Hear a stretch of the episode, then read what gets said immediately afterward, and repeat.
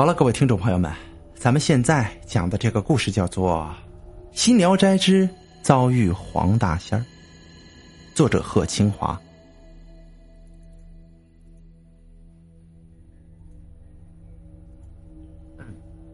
朱伟是我和小林的师傅，很壮实的一个中年人。有一天呢，我们单位组织爬山，我和小林在爬山的途中逮到了一只黄鼠狼。我们俩呢，找根绳子系住黄鼠狼的脖子，一路嬉闹着牵着他往山下走。哪知朱伟看到了，脸色瞬间就白了，嘴唇哆哆嗦嗦的，命令我俩立即把这黄鼠狼给放了。小林不以为然的说：“师傅啊，一只黄鼠狼怕什么呀？”这朱伟怒斥道：“废什么话，叫你放你就放。”看见师傅朱伟真生气了，就忙说：“哦，好，师傅，我放，我现在就放。”说着，我们解开系住黄鼠狼的绳子，他一下跳了起来，迅速的逃走了。到了山顶休息的时候，朱伟把我和小林叫了过去：“行了，我知道你俩不服气，心里是不是想师傅胆子小，居然怕一只黄鼠狼？好，我给你们讲一个我遭遇黄鼠狼的故事，你们就知道是怎么回事了。”那是10年前，20来岁的朱伟去山里看望他三姨父。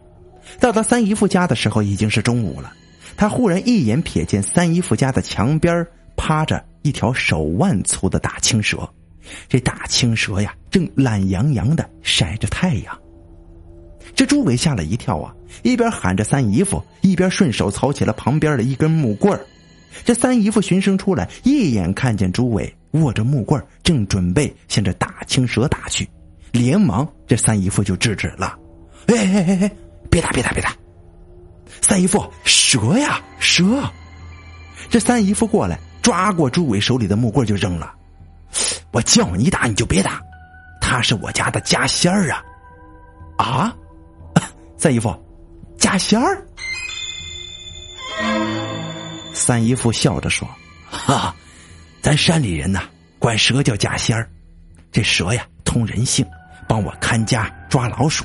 这每到天气好的时候就出来晒太阳，这从不伤人的，所以就管它叫家仙儿啊。”“哦，这有这事儿啊？”这朱伟半信半疑的说道。三姨父指着墙角的大青蛇说：“这蛇呀，在我家好几年了。当初发现它的时候，我用棍子挑着它，把它扔到山上。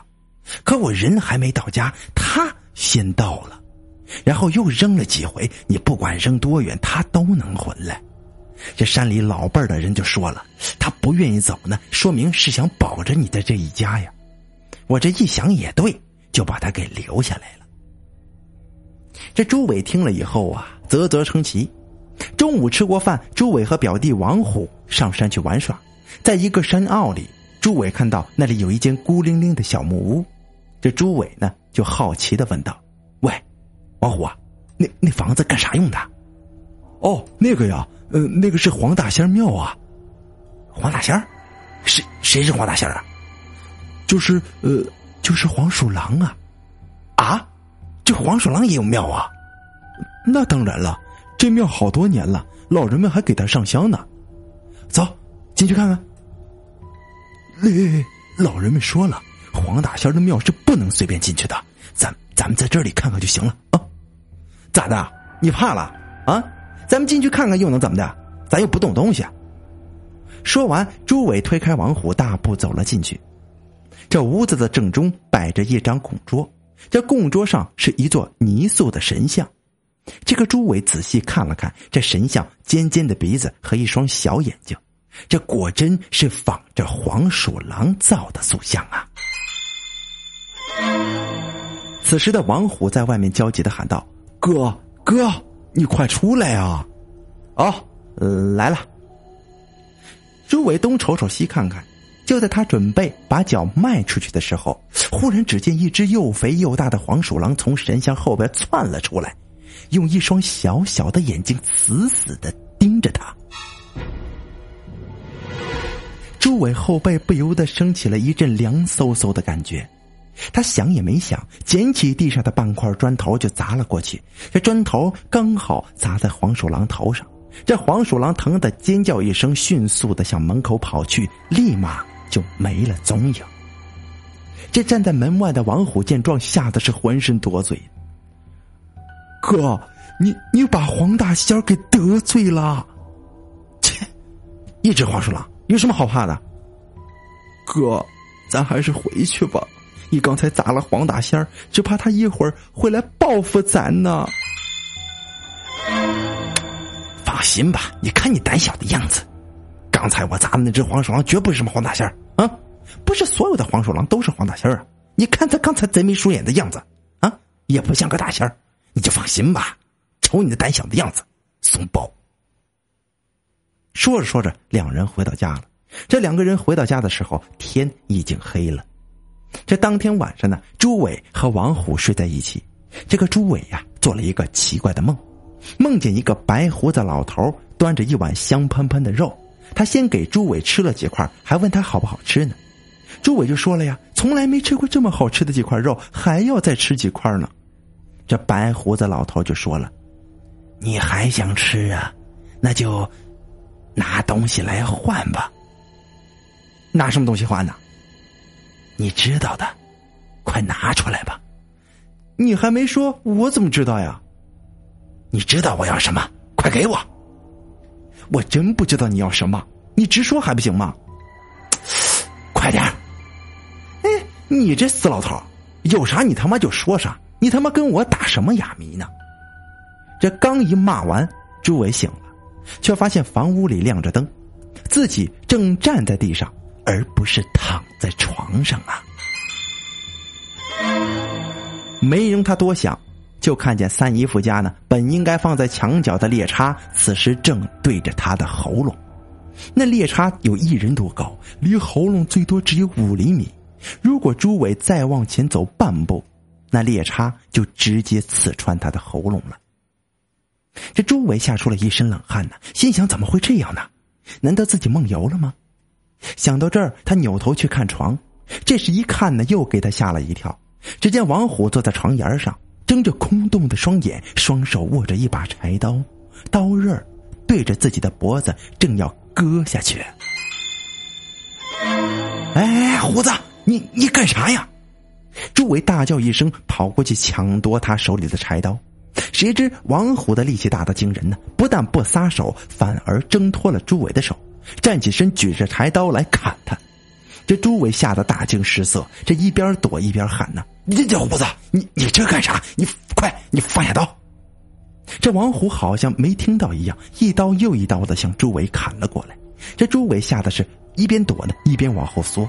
就在这个时候，门被推开了，三姨夫一阵风似的冲了进来，一把抓住王虎持刀的手，再一别腿，这王虎啪的一声摔倒在地上，这柴刀脱了手，落到了三姨夫的手里。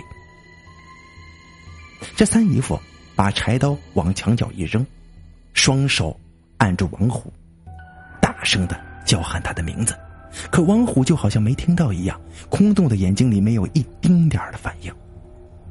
不好，虎子，黄大仙上身了。三姨夫说着把王虎翻过身来，然后让朱伟过去举起王虎的右胳膊，自己双手在王虎的腋窝和胳膊两内侧使劲的掐，这一会儿王虎的腋窝的位置就被掐出来一个老大的包，足有4-5厘米那么大。朱伟见了心惊啊，这么大的包，光是用手掐是不可能的，这里边是什么呢？眼看着那个包是越来越大，这时三姨夫开始一点一点的向前推那个大包。你这说来也奇怪啊，那个大包呢，就像藏在皮肤下的一个皮球，你一推它，它就动。这不一会儿，大包呢就被推到了王虎的后脖子上。这个时候，三姨妈走了进来，她手里拿着一根纳鞋底用的大头针。王虎忽然挣扎着喊道：“别扎我！别扎我！别扎我！”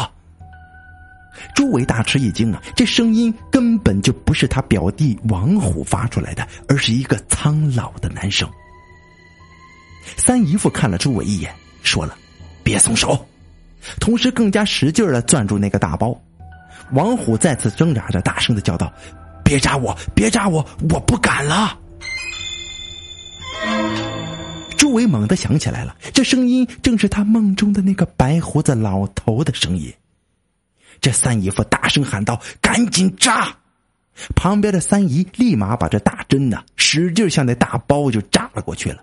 这啪的一声，王虎的后脖子上喷出了一股子血雾，这王虎立马就安静了。接下来三姨夫和朱伟一起把王虎抬到床上，盖好了被子。三姨夫从抽屉里拿出一只手电筒，又到墙角拿起柴刀，对朱伟说，走，咱们去门外看看。朱伟还没弄明白怎么回事呢啊，这一脸迷惑的跟着三姨夫走到门外。三姨夫手拿电筒一照，这一下子就把朱伟惊得说不出话来了。只见在院子的地上，三姨夫家的那条大青蛇此时正缠着一只黄鼠狼，这黄鼠狼已经是奄奄一息了。三姨夫过去举起柴刀就拍在了黄鼠狼的头上，这黄鼠狼的身体一下子就软了下来。霎时大青蛇松开被他缠绕的黄鼠狼，头也不回地钻进洞里去了。事后三姨夫告诉朱伟，他做梦以及王虎的怪异行为都是这只黄鼠狼给闹的。因为山里有的黄鼠狼有特殊的本领，可以迷惑人心，山里人管这种特殊的本事叫做道行。这朱伟做的梦就是被黄鼠狼迷惑的，他想引诱朱伟自杀，幸亏朱伟的意志比较坚强，黄鼠狼才没得逞。这王虎呢，也是被黄鼠狼迷惑了，而且迷惑得更深更厉害，民间俗称这种状况称之为上身。原因就是王虎的意志太过薄弱，又对黄鼠狼素有敬畏之心，才容易被他上身。至于这只黄鼠狼为什么会找朱伟和王虎的麻烦，当然是为了报复朱伟砸他的那一砖头子呀。故事讲完，朱伟就说了，这是你师父亲身经历的一件事儿，黄鼠狼是会记仇的，所以我要你们放了他，不要伤害他呀，明白了吗？这小林听了之后扑哧一声就笑了，师父你是讲聊斋吧？这都什么年代了，还有这种事儿？我才不信呢。朱伟叹了口气说，你信也好，不信也好，天地之间有许多事儿不是你想象的那么简单。好了，咱们下山吧，希望你们两个人呢，欺负的那只黄皮子不来找你们的麻烦呢。